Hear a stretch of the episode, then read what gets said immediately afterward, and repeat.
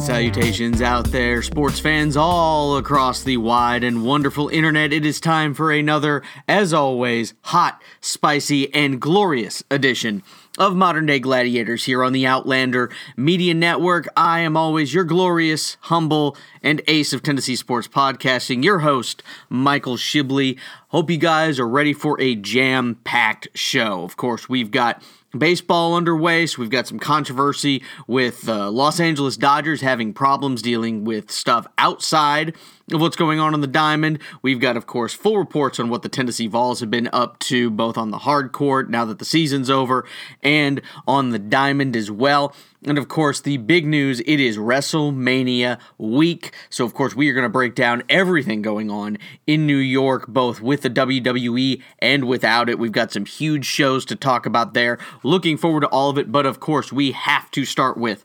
The Final Four has now been set. Congratulations to Virginia, Michigan State, Texas Tech, and Auburn. Those are your final four teams left in the NCAA men's tournament. It has been probably the Sweet 16 and the Elite Eight, the rounds there were probably the top four day stretch of games in college basketball when you talk about elite competition and how wonderful it was. It was one of the things that I was thinking could happen when you talk about the fact that there really weren't any Cinderella teams left. Yeah, you had Oregon as a 12 seed, but that's still a Power 5 conference team.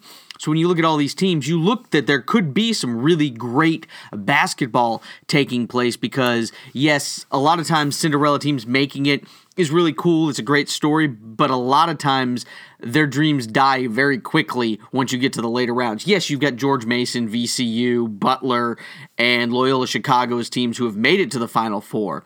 But a lot of times, these Cinderella teams, once they get to the second weekend, those dreams die hard. So it was great basketball. I mean, just look at some of the things that happened. You look at Purdue, Tennessee, my beloved Vols going down in overtime, 99 to 94 to uh, Purdue, Ryan Cline just went nuts, just hitting every three pointer in sight, it seemed like in the second half. UVA and Oregon in a rock fight.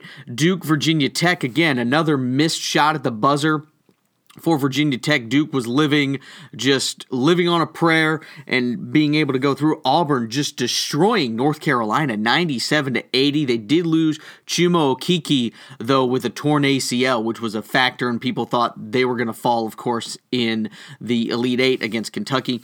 Kentucky surviving against Houston 62-58 and then of course you move to some of these Elite 8 games. Texas Tech beating Gonzaga 75 69. UVA Purdue in overtime 87 75. Carsen Edwards, the other sharpshooter for Purdue, being the South Regional most outstanding player, and he earned it even in the losing effort 42 points. And he was just in a three point duel with Guy from UVA. What a great game that was. UVA again had an opportunity to have to just pull a miracle and force overtime. You had the situation where uh, Purdue was up three, and then with about five seconds left, Purdue, I thought, did the very smart thing in fouling Virginia, making them have to go to the free throw line. And what that did was it made UVA, first, they had to make the first free throw and then they had to intentionally miss the second one. And again, odds show that that is the best way to do it. So I'm not going to fault for what happens next because it came back and, and they ended up losing the game. But they had to miss it. And then what happened was they missed it. The ball bounced off the rim so badly it went back onto the uh, other half of the court. So it's like a three quarter court throw. And instead of just doing a half court shot with the time they had left, uh, the Virginia was able to pass it down and just get a great look for Mamadi uh, Diakite, I believe I pronounced that name right, hits the shot to force overtime. I even think without other players on the court, if you just have those two guys with the amount of time you have left to make that pass and make that shot, I think nine times out of ten that doesn't go in. So what a great moment that was. UVA then of course wears down Purdue in overtime. And again, what a great thing for uh, UVA. Hats off has to go to them for last year losing to UMBC, losing to a 16 seed for the first time ever for a one seed, then getting a one seed again and showing struggles against another 16 seed in the first round against Gardner Webb, but then rallying and now making it to the final four. That was just a great game, another great moment. Auburn uh, with Kentucky, also in overtime.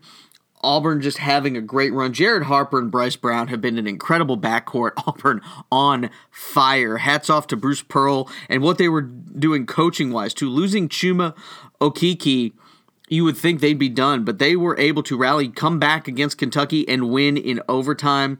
Michigan State and Duke in another just classic contest between two heavyweights. It sucks that both of those teams had to meet in the Elite Eight. That should have been a Final Four or a final matchup, really. The fact that you had Michigan State as the top two seed facing the top one seed, I always thought they did some sort of S curve when it came to the seeding, but that was not the case. Of course, uh, with all of this happening, you judge the points. I, even though my Final Four has been totally destroyed, Duke, my champion, they're out.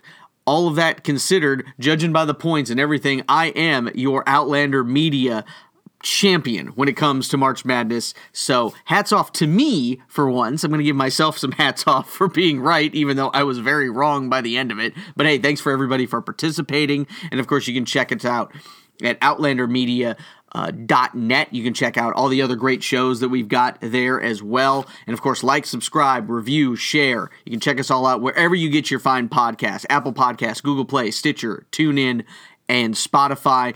Anywhere. Again, rate, review, surprise, uh, rate, review, and subscribe, comment, all of that stuff. Those five star reviews mean a lot. That's how you get us out into the algorithm. We definitely appreciate that. But again, hats off to Auburn, hats off to uh, Michigan State destroying my bracket, but still enough to win. Zion Williamson, by the way, still great in defeat 24 points, 14 rebounds. So your two matchups in the final four.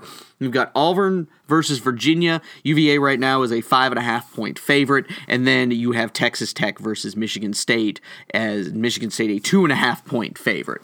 Again, I like do seeing some different teams. It's not going to help the ratings. You've got Michigan State really as the only powerhouse left, but you've got some great stories. Texas Tech and Auburn for the first time ever making it to the Final Four. And again, you talk about what Auburn's been able to do.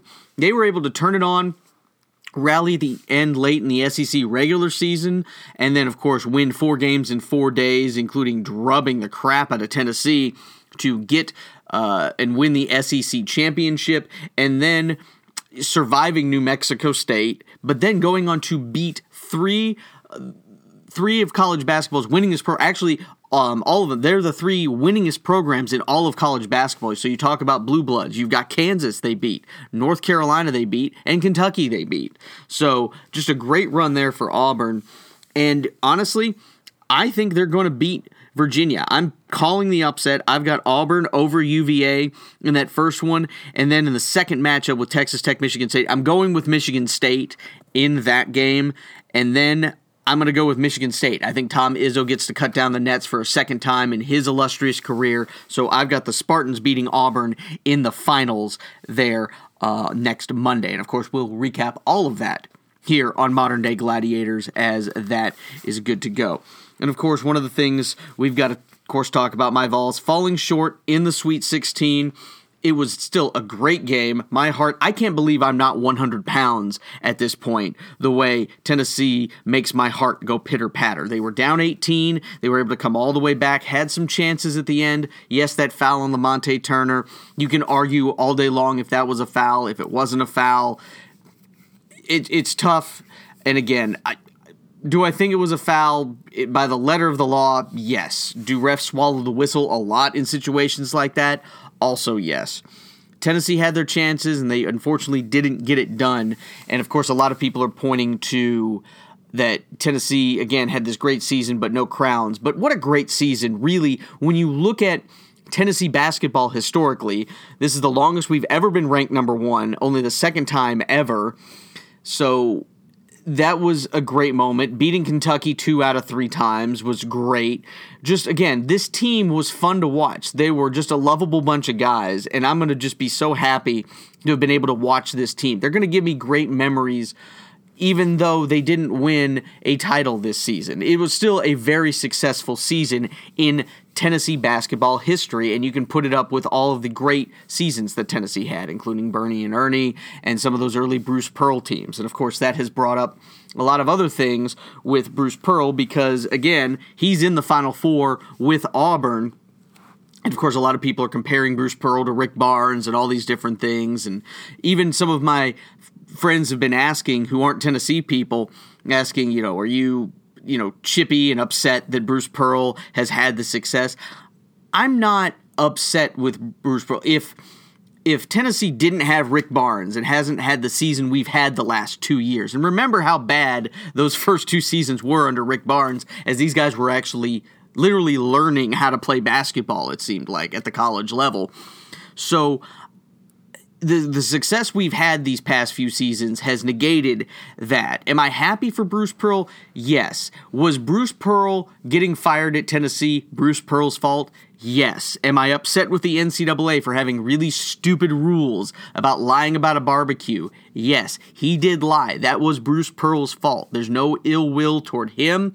He did own it. He does acknowledge the mistake.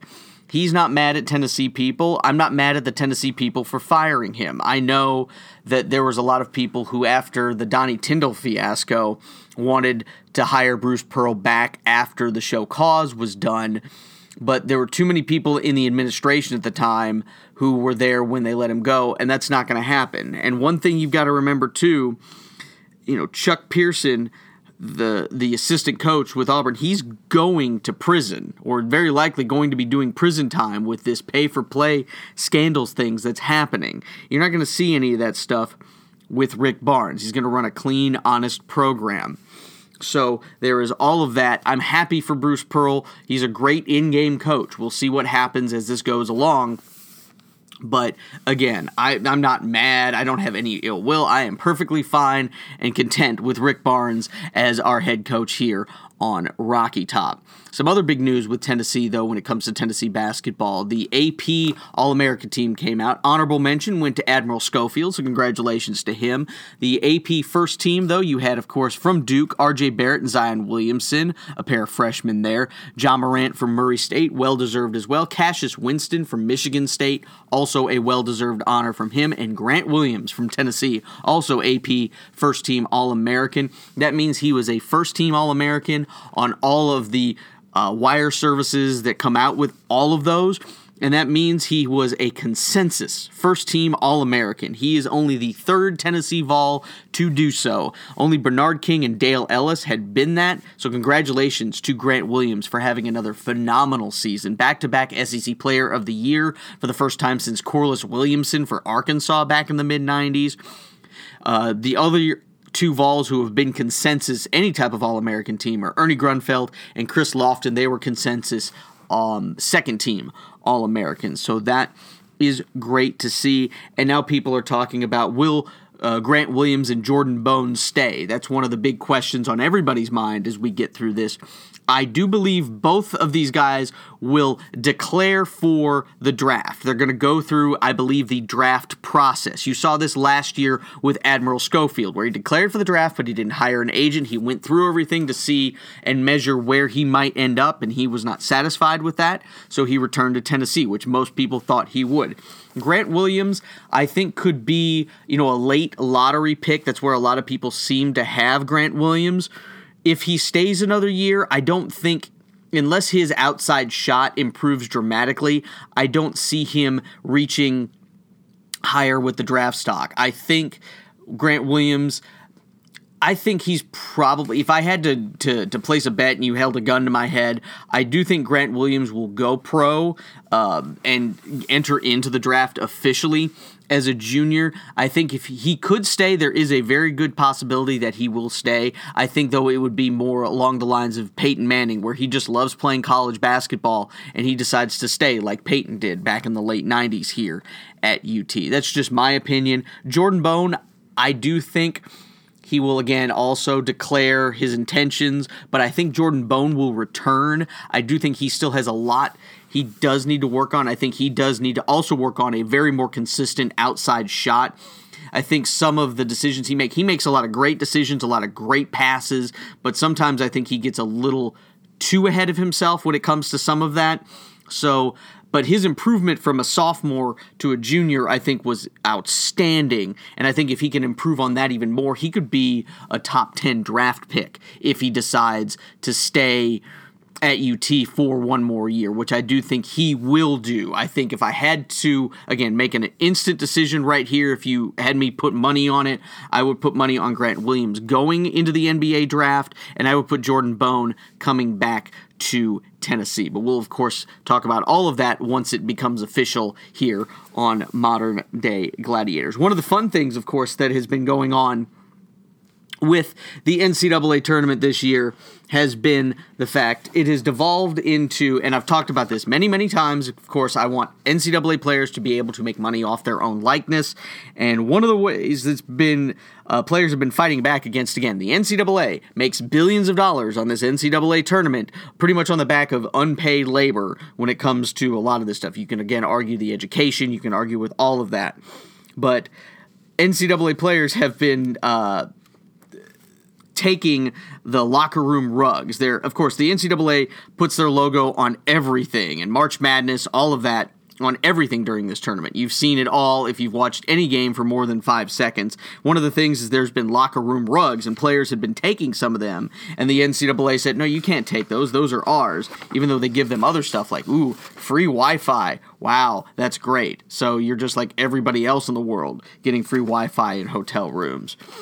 Um, but the NCAA confirmed to the Wall Street Journal that the rugs are not available for the taking, saying there is team specific signage in every locker room that teams can what teams can take once they finish playing at the site. But we are clear that the rugs could not be taken. NCAA director uh, of media coordination and statistics David Worlock uh, told the Wall Street Journal. But one of the great ones was Iowa's Jordan Bohannon uh, tweeted out. Uh, he said this was great. I, I love this. This was just wonderful. He took a picture. I guess they took the uh, the locker room mat and he put it in his hotel room, or it might even be in his dorm room as they've left. Um, as they left uh, the NCAA tournament after being eliminated by Tennessee. He said he took a picture of it, posted it to Instagram and Twitter, and said, Give us the ability to make money off our own name, and we'll give you your rug back. You have 24 hours which I think is amazing. I think that was a baller move right there by Bohannon, and the NCAA, of course, did not respond. Interested to see what's going to happen. Uh, I looked it up. Bohannon is a junior. If he was a senior and he was graduating, who cares? He's done with the NCAA. What are they going to do? Take money away? Because that's not going to happen. So we'll see what they decide to do. But again, it's the same thing. Let them make money off their likeness. You're making all this money. You should let these guys have Instagram where they can make money and YouTube pages or sign things. Totally fine with that. But again, we'll see. It's just a mess when it comes to a lot of that. And again, very annoying. And I wish uh, they would let these guys make more money off their own likeness. Meanwhile, John Calipari, we talk about Kentucky having an early exit via Auburn. John Calipari has now been getting a lifetime contract from Big Blue Nation and Kentucky. Uh, UCLA made some, you know, flirted with it a little bit and maybe made him his contract offer, which, by the way, was less money than he was making already at Kentucky. And John Calipari, master negotiator, it's amazing. The guy's won one title when you think with all the NBA talent he has, he'd have more or even more Final Four appearances. They haven't been back to the Final Four since they lost to Wisconsin a few years ago in that Final Four when they were undefeated. So it's really interesting to see because he was able to take this and now not only get a raise, but now he has a lifetime contract. So he can coach Kentucky as long as he wants. Uh, pretty much the only one who has that is Coach K at Duke, which a lot of people, of course, keep comparing them to. Coach K, of course, has won more titles and been to more Final Fours. It's really interesting, too, because he makes a lot more than Mark Stoops does as the head coach of the Kentucky football program, even though, as successful as Kentucky basketball is, Kentucky football still makes more profit by far than Kentucky basketball does when it comes to everything revenue, profits, all of that. So just keep that in mind that Calipari is making far more money, but football is still king, even in Kentucky. It was you, you go back to the the the Wayback Machine. It almost seems like. Or um, Bear Bryant was the coach of Kentucky, and Adolph Rupp, of course, was the coach of the Kentucky basketball team. And both teams, the football and basketball team, had won championships and had very successful seasons. Um, Bear Bryant, as a reward at this dinner gala for celebrating the success, got a lighter. So The football coach got a lighter. The basketball coach got a Cadillac. It's a car, for those of you who don't know what a Cadillac is. I don't know why I'm saying that, but it's true. So even back then, Bear Bryant could see where the writing was on the wall and decided football is not valued here nearly as enough as basketball. I'm going to go coach somewhere else. He coached at Texas A&M, and then of course he coached at Alabama, and the rest is history there for the Bear. So you can see that, but yes, football still makes more money, but Kentucky fans care far more about it, and it could come to bite them in the butt when you see this lifetime contract and see how things work out. We'll see if Calipari can get back to a Final Four. He has not been back there for a while, so we'll see what talent he brings in, of course, because he's always going to bring in talent, but we'll see. Meanwhile, the women's Final Four is also set. Congratulations to Oregon, Baylor, UConn, and Notre Dame. It's going to be interesting to see where we go with that. I'm going to go with Baylor. It's my pick. I've got them beating Oregon. And then I do have uh, UConn avenging the crazy losses they had last year to Notre Dame. So I have Baylor and UConn in the finals, but I also have Baylor beating UConn. They beat them in the regular season. I've got them beating UConn again. And I think this will be three years that Geno Auriemma has not had a title, which is amazing to think in the run that he's had at UConn, especially since Pat Summitt has just, you know, there's nothing left with the Lady Vols. So that is amazing. But I think Kim Mulkey and the Baylor Bears will get it done and win another title for Kim Mulkey. And that's going to wrap up our NCAA uh, basketball discussion here in the first block of the show. We're going to take a quick break. You're listening to Modern Day Gladiators here on the Outlander Media Network.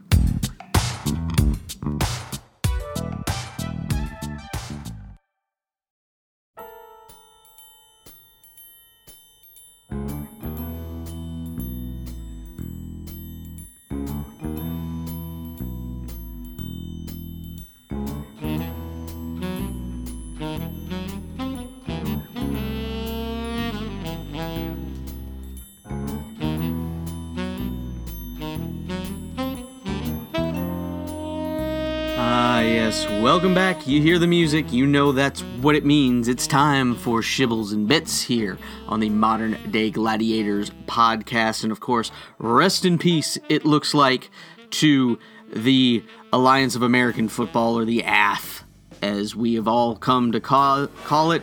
Eight weeks into a 10 game season, looks like the AAF has uh, suspended operations, it looks like, as a league owner, Tom. Uh, Dundon has decided again, all operations looks like they were having money problems. Uh, I am extremely disappointed to learn uh, that it has been uh, suspended. Uh, that's again what uh, that's what Polian said. Bill Polian, of course, one of the heads and uh, founders and ideas guys with the league, said in a statement Tuesday. It looked like that they would be able to finish the season and pay the creditors, and that just looks like that's not what is going to happen. And again, we were thinking that it was going to be, you know, this good alternative for spring football. The ratings came out, they were very strong. People were looking forward to maybe even having spring football. The ratings were better than NBA games, at least for the first week. Uh, but then we saw the money problems that we're having. It looks like, uh, you know, uh, Dundon, he's the owner of the NHL's Carolina Hurricanes, had uh, pledged $250 million to help the league with its money problems, which again essentially made him the just commander of the AAF. The league shot down reports that it needed money to stay afloat. Again, it's one of these things where again it is tough to go and compete with the NFL, even though the football is in the spring. It's one of the things we just seem to always run into, even with the USFL. And the USFL, by the way, I think could have lasted a lot longer had uh, one of the owners of the USFL, the name of Donald Trump, I don't know if any of you know who he is, uh, decided that we are going to challenge the NFL and want to play football in the fall and sued them for a monopoly. They did win that decision, but they were only awarded $1. It got up to, I think, $3.32 or something after court costs and interest or whatever else the hell went on with that. But that was the judgment when it came to that. So again, something just to keep in mind, and we'll see what happens with the XFL. There does seem to be a little bit more money involved with the XFL.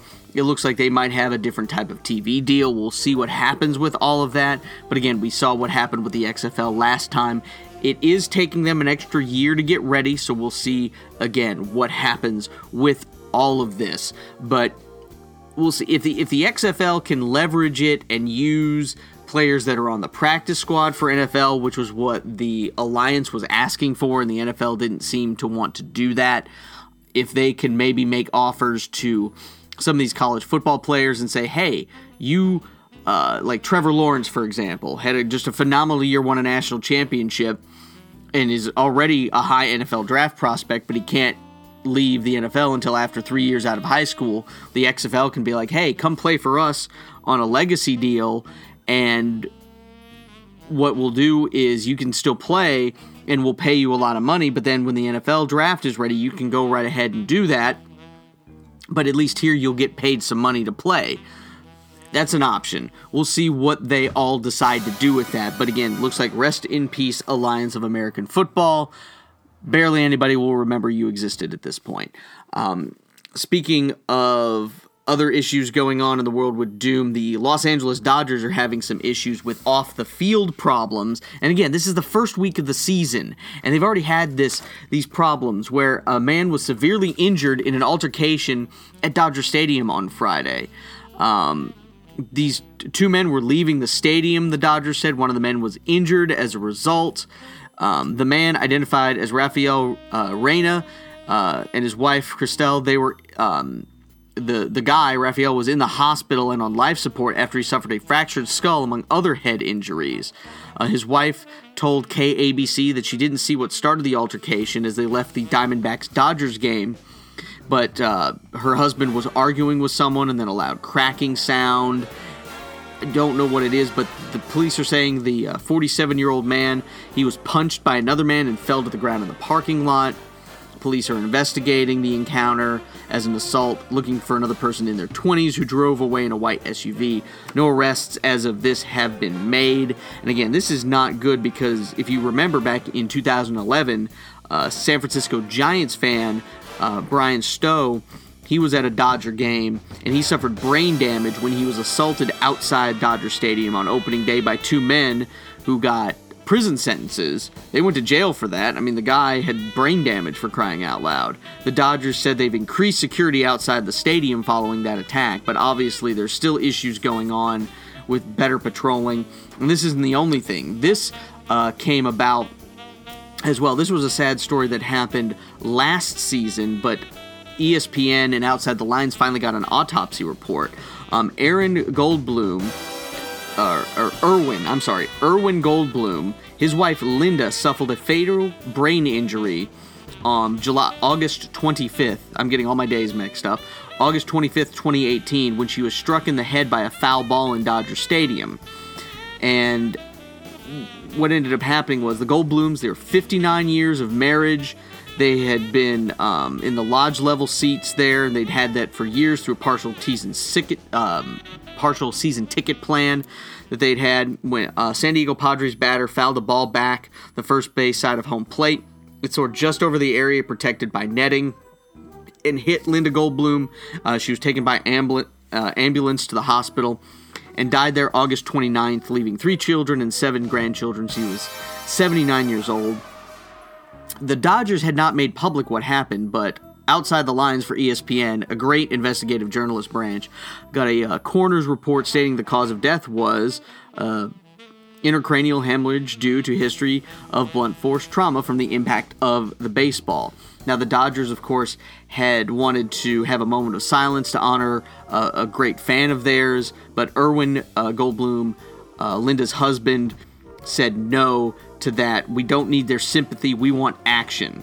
And they have been pushing. And this has been a push not only from this guy but from a lot of people have been pushing to extend the netting the protective netting much farther down than major league baseball has. Um, you know they've changed it in some places where they put it at least to the edge of the dugout but they need i think to go even farther than this.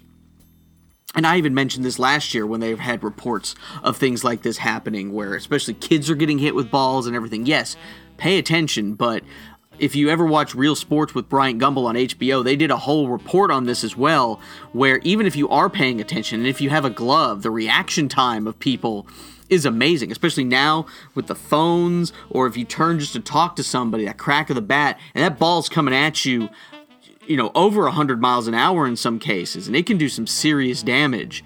So I think the netting needs to go, it, I think, down to where the bases are, at least, like all the way down to first base and third base down those foul lines. And again, as a student at UT, I sat in the student section, and they had netting where we were, uh, right above the uh, the home team dugout on the first baseline, and balls came whizzing up there and again, I can get my hands up, but again, you might not be paying attention. They're coming fast, but that netting protected you protected you no problem, and it also didn't detract from viewing the game. I don't know why people complain about that. It's not showing any type of detraction, at least for me, for seeing any of this. So people need to get over that. Um, personally. Speaking of baseball, on the UT side of things on the diamond, UT baseball, they're off to an okay start in SEC play. They're in the meat of the SEC schedule right now. Uh, they've dropped out, unfortunately, out of the top 25. They were swept at Auburn. They did win the series versus South Carolina, who's ranked, and then but then they only took one of two against Vandy, who has now moved into the top three in baseball rankings. Uh, they won seven to six on Sunday, so that's good. They are three and six in the SEC, which is not great. Um, but they did start a nine-game homestand. The first game of that was against uh, interstate rival Belmont. They won that game six to two, so they were able to get a win there. And now they're playing uh, I think a top 10 team in Mississippi State over the weekend at Lindsey Nelson Stadium. So if they can just rebound, win this series, they'll get back on track. And I think things could go well for Tennessee baseball if they can keep winning, especially at home. Win these series at home, no matter how good the team is, and you can just get into the SEC tournament and hopefully back to the NCAA tournament, which would be great. Things are going great for Tennessee softball. They're six and three in the SEC. Uh, they've won all three of their SEC uh, series. They beat they won two to one versus Florida, two to one versus Arkansas, and two to one at Mizzou this past week. They've got a series coming up this week uh, versus Auburn there beautiful Sherry Lee Parker Stadium. So check that out. Auburn ranked 12th right now. The Lady Vols in softball have moved up to number five. So keep an eye on that. Another great tribute as we wrap up Shibbles and Bits here is Russell Westbrook. And we don't talk about the NBA much because sometimes in the regular season, boy, it gets repetitive and boring. But something really cool happened here uh, last night. As of this recording, Russell Westbrook for the Oklahoma City Thunder had only the second 20 20 20 game in basketball history in the NBA. Only Wilt Chamberlain had done it before, and that was back in 1968. So there's a 51 year gap between that.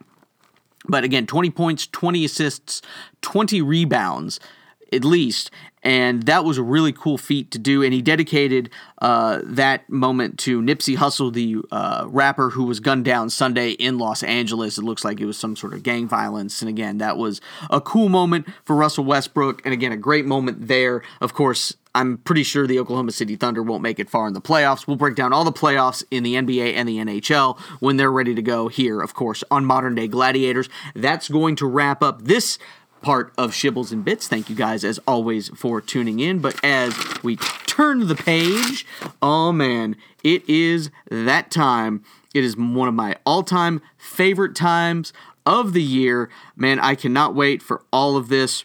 I'm so pumped. It is time. Haha, you can hear it.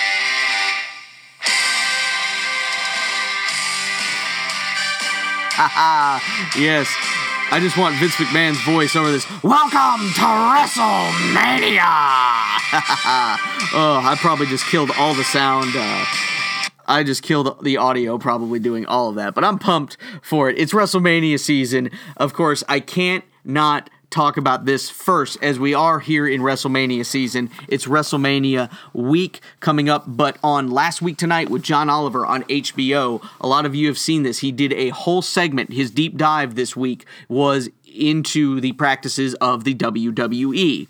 And the big thing, of course, about that is the fact that as wrestling fans like myself who have been following it for a long time and know all of this know that they're not employees of the WWE. They are listed as independent contractors, even though they can't work for anybody else, uh, and all these other things. So, again, they have to provide their own health insurance and all these different other things that you look at. So, those are things to consider. Again, it's not new to someone like me, to someone who might not be a big wrestling fan or only know just a little about it and maybe know who Hulk Hogan is, who The Rock is, who John Cena is. That might be it.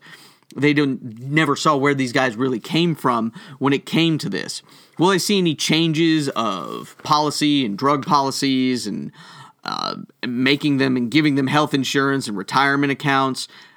Personally, I don't think you're going to see any of that until Vince McMahon is dead and gone. I don't think you're going to see any of that because he's got too much control over everything, as John Oliver pointed out in that segment. I thought it was a great segment. I thought it opened up a lot of other people's eyes to what we in the wrestling community have seen for a long, long time. The only way, again, I think they're going to see any of that stuff unless one, the stock price tanks or Vince dies. It's going to be it, or unless the IRS or Congress or someone decides to have a committee and have these hearings and talk about it. And I don't see that happening under this administration. Uh, the McMahons, of course, have been friends with the Trump, uh, the Trumps for a long, long time. WrestleManias four and five were at Trump Plaza. Trump has been ringside. He's in the WWE Hall of Fame. He was involved in that battle of the billionaires with Vince McMahon that we have talked about on this show before. So you've got all of that to consider. So I don't see that happening when Vince dies, and people have talked about now what's going to happen when Vince dies, it looks like uh, control of the WWE, of course, will go, I think, to mostly Stephanie McMahon and her husband Triple H, who are um, who are together and will control a lot of it. But I don't know if they're going to want to run it like Vince has. I honestly think they're going to end up selling it to probably someone like Disney or Fox who's of course their media stuff is owned by Disney at this point. So mostly Disney, I think, would get control of it. We'll see when whenever Vince dies. But again, a great segment by John Oliver. Now let's jump in to talking about everything happening this weekend. Of course, WrestleMania is the main event, but there's some other great stuff as wrestling promotions from all around the world have gathered in New York, and the big one that uh, it has nothing to do with the WWE is the New Japan Ring of Honor G1 Supercard again happening in Madison Square Garden, and that's important because this is the first non um, Vince McMahon and McMahon family controlled show happening in Madison Square Garden for the first time since the 60s. So that's amazing in and of itself some of the great matchups that we've got going on. You've got some winner take all battles uh, for both the a New Japan title and a Ring of Honor title. You've got the never open weight champion Will Ospreay taking on Jeff Cobb for the who's the Ring of Honor TV champ. I've got Jeff Cobb getting the win there. You've got Bully Ray versus Juice Robinson in a New York City street fight. I've got Bully Ray winning that. The IWGP Light Heavyweight Championship is on the line. Taiji Ishimori taking on Dragon Lee and Bandito in a triple threat match. I've got Ishimori retaining there. Another uh, winner take all match. The Guerrillas of Destiny are taking their IWGP tag titles, putting them on the line against Villain Enterprises. Uh, also, You've got uh, Los Ingobernables de Japón with Evil and Sanada, and then the Briscoe brothers. All of them, the Ring of Honor tag titles are also on the line. Zack Sabre Jr. versus Hiroshi Tanahashi for the British Heavyweight Championship. That's going to be an awesome match. I can't wait to watch that one. I've got Zack Sabre Jr. getting the win there. Tetsuya Naito versus Kota Ibushi for the IWGP Intercontinental Championship. I've got Naito retaining there. Jay Lethal is putting his Ring of Honor Championship on the line in a triple threat ladder match against Marty Scurll, the villain, and Matt Taven. I've got I'm gonna have I'm gonna go on a limb here and pick Marty Scurll to get the win there. His Ring of Honor contract might be coming up soon. Probably gonna join his boys in All Elite Wrestling. I think Ring of Honor is gonna do some things to try and keep him in Ring of Honor. The main event in that one, Jay White, the Switchblade versus Kazuchika Okada for the IWGP Championship. Okada, of course, we talked last week, winning the New Japan Cup to get this opportunity. I have him getting the big win as the triumphant hero comes back, vanquishes the villain, and wins in front of a sold out Madison Square Garden as Okada gets another reign with the IWGP Heavyweight Championship. Moving on to everything going on with the WWE, NXT TakeOver New York looking to be another fantastic card. I cannot wait to watch all of this. All of these matches have the ability to steal the show. It's going to be amazing. The tag team titles are on the line as the War Raiders defend against Aleister Black and Ricochet. I have the War Raiders retaining. I'll talk about why here in a moment. Pete Dunne, who's held the uh, WWE United Kingdom Championship for 700 plus days, he is defending against Walter. I think his title reign comes to an end as Walter will defeat Pete Dunne and become the new United Kingdom champion. Shayna Baszler, uh, the champion in the women's division, she is in a fatal four way match against Io Shirai, Kairi Sane, and Bianca Belair. I've got Shirai getting the championship because I think Shayna Baszler is going to get the call up to the main roster.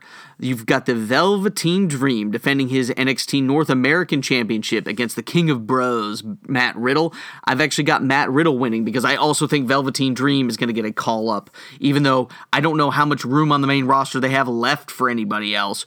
But I do have Matt Riddle getting the win there.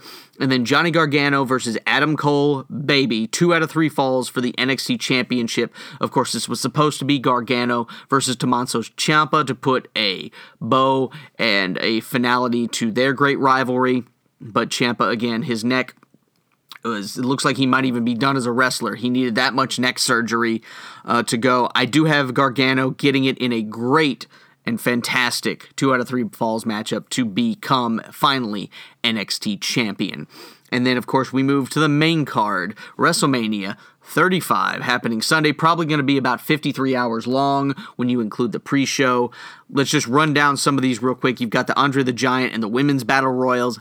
I don't care who wins those. It's probably going to be Braun Strowman beating up the SNL guys at some point. So let's just have him winning it. And then on the women's side, Lacey Evans to finally pay off those stupid things she's been doing where she just walks down the aisle and turns around and walks back. Sure have her win it. It doesn't really matter. The Cruiserweight Championship also probably on the line in the pre show. I just, I really wish if they really wanted to give the guys on 205 Live a showcase to get more people to watch, you should put the Cruiserweight Championship uh, match on the main card instead of just having it on the pre-show.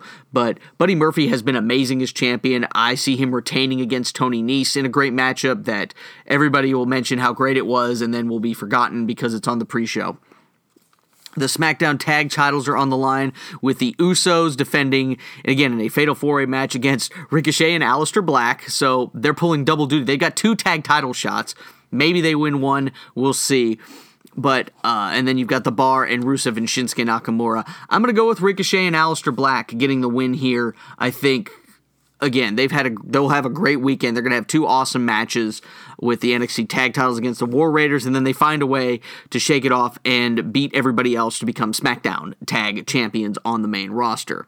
You've got Kurt Angle's farewell match as he's taking on Baron Corbin, at least it's slated. The internet is not happy about that. I still think it's going to be against John Cena. Uh, but whoever wins it, either if it's him against Baron Corbin or against John Cena, or something of that matter, I've still got uh, Kurt Angle losing to whoever it is. Because, again, it's a common trope in professional wrestling. You go out on your back, you lose your final match, and you head off into the sunset. Miz versus Shane in a Falls Count Anywhere match. I'm going with Shane using chicanery to uh, defeat Miz.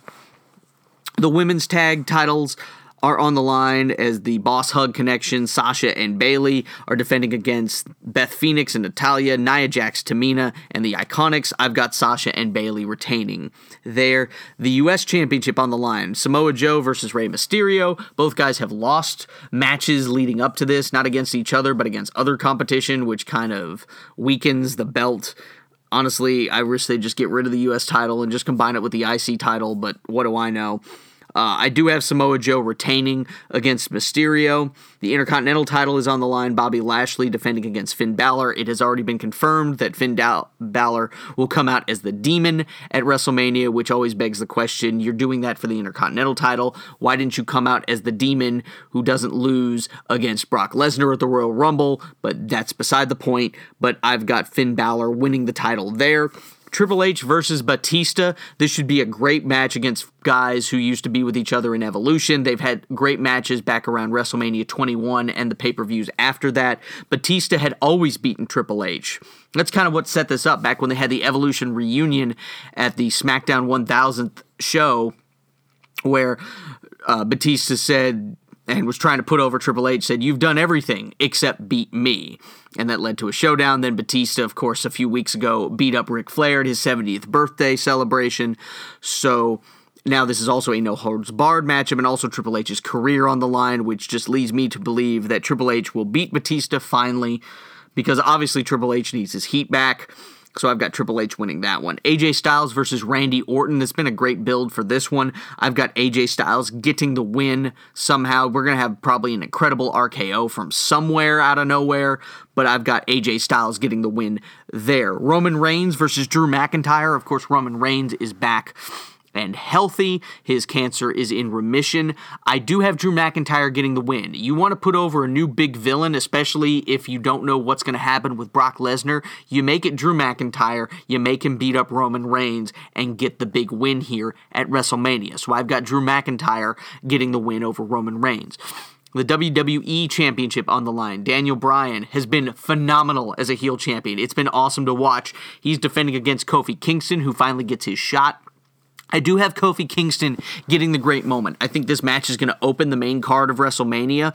And I do have Kofi Kingston getting the win and having his quote unquote WrestleMania moment, but I don't have this reign lasting long. It could be as short as the next night or at the next pay per view. I think Daniel Bryan does get it back, but I do think Kofi Kingston gets the win and gets a nice payoff to this angle. The Universal Championship on the line Brock Lesnar versus Seth Rollins. Should Seth Rollins win it? Yes. I don't want Brock holding a title anymore. I'm tired of it. It should be more of a special attraction than anything else. I don't think it helps them that he only wrestles every four months. So I've got Seth Rollins. He should win it but because the WWE just can't do anything else besides probably, I guess, keep that belt warm for Roman Reigns again, I'm going to go with Brock Lesnar winning, even though Seth Rollins should be the one to win and hold it. I've got Brock Lesnar retaining.